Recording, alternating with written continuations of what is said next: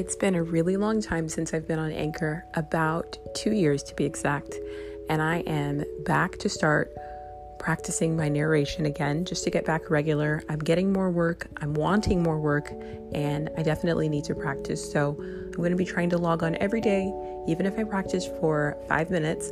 I'm going to grab a script that I've never seen before and just go through it. So that's my goal.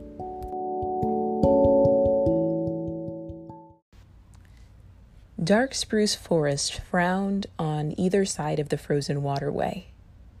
The trees had been stripped by a recent wind of their white covering of frost, and they seemed to lean towards each other, black and ominous, in the fading light.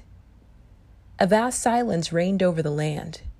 The land itself was a desolation, lifeless, without movement, so lone and cold that the spirit of it was even that of sadness. There was a hint of it in there was a hint in it of laughter, but of a laughter more terrible than any sadness. A laughter that was mirthless as the smile of a sphinx. A laughter cold as the frost and partaking of the grimness of infallibility. It was the masterful and incommunicable wisdom of eternity laughing at the futile life and the effort of life. It was the wild, the savage, frozen hearted Northland wild. But there was life, abroad in the land and defiant. Down the frozen waterway toiled a string of wolfish dogs. Their bristly fur was rimmed with frost.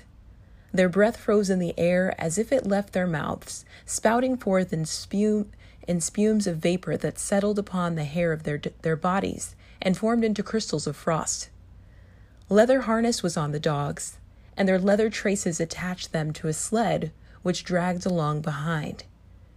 The sled was without runners. It was made of stout birch bark, and its full surface rested on the snow. The front end of the sled was turned up like a scroll in order to force down and under the bore of soft snow that surged like a wave before it. On the sled, securely lashed, was a long and narrow oblong box. There were other things on the sled blankets, an axe, and a coffee pot and frying pan. But prominent, occupying most of the space, was the long and narrow oblong box. In advance of the dogs, on wide snowshoes, toiled a man. At the rear of the sled toiled a second man. On the sled, in the box, lay a third man whose toil was over, a man whom the wild had conquered and beaten down until he would never move nor struggle again. It is not the way of the wild to like movement. Life is an offense to it, for life is movement, and the wild aims always to destroy movement. It freezes the water to prevent it running to the sea. It drives the sap out of trees till they are frozen to their mighty hearts and most ferociously and terrible of all, does the wild harry and crush into submissive man, man who is the most restless of life, ever in revolt against the dictum that all movement must, in the end, come to cessation of movement. But at front and rear, unawed and indomitable, toiled the two men who were not yet dead. Their bodies were covered with fur and soft tanned leather. Eyelashes and cheeks and lips were so coated with the crystals from their frozen breath that their faces were not discernible. This gave them the seemingly this gave them the seeming of ghostly masks, undertakers in spectral world at the funeral of some ghost.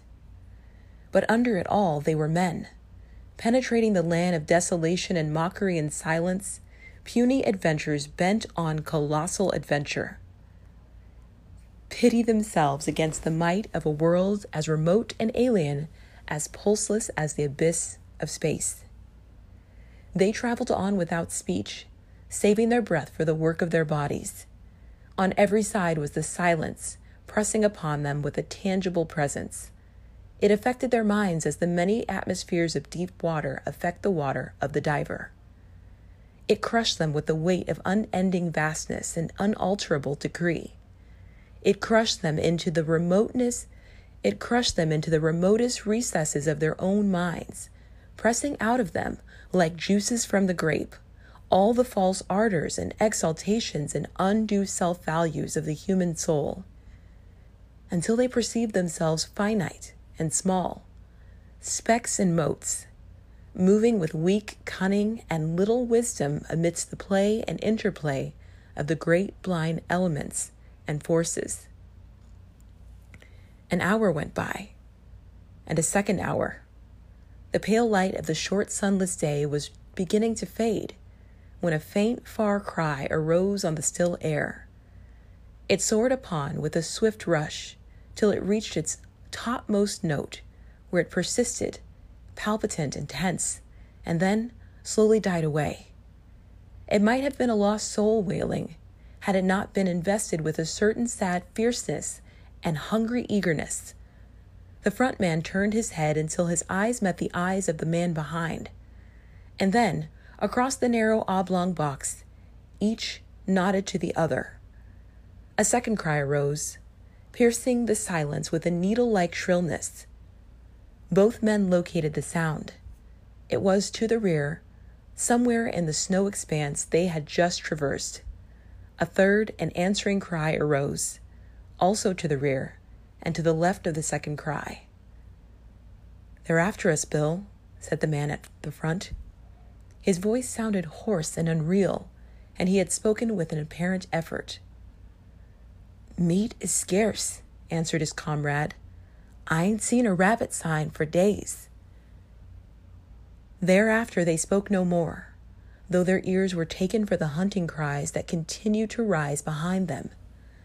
At the fall of darkness, they swung the dogs into a cluster of spruce trees on the edge of the waterway and made a camp.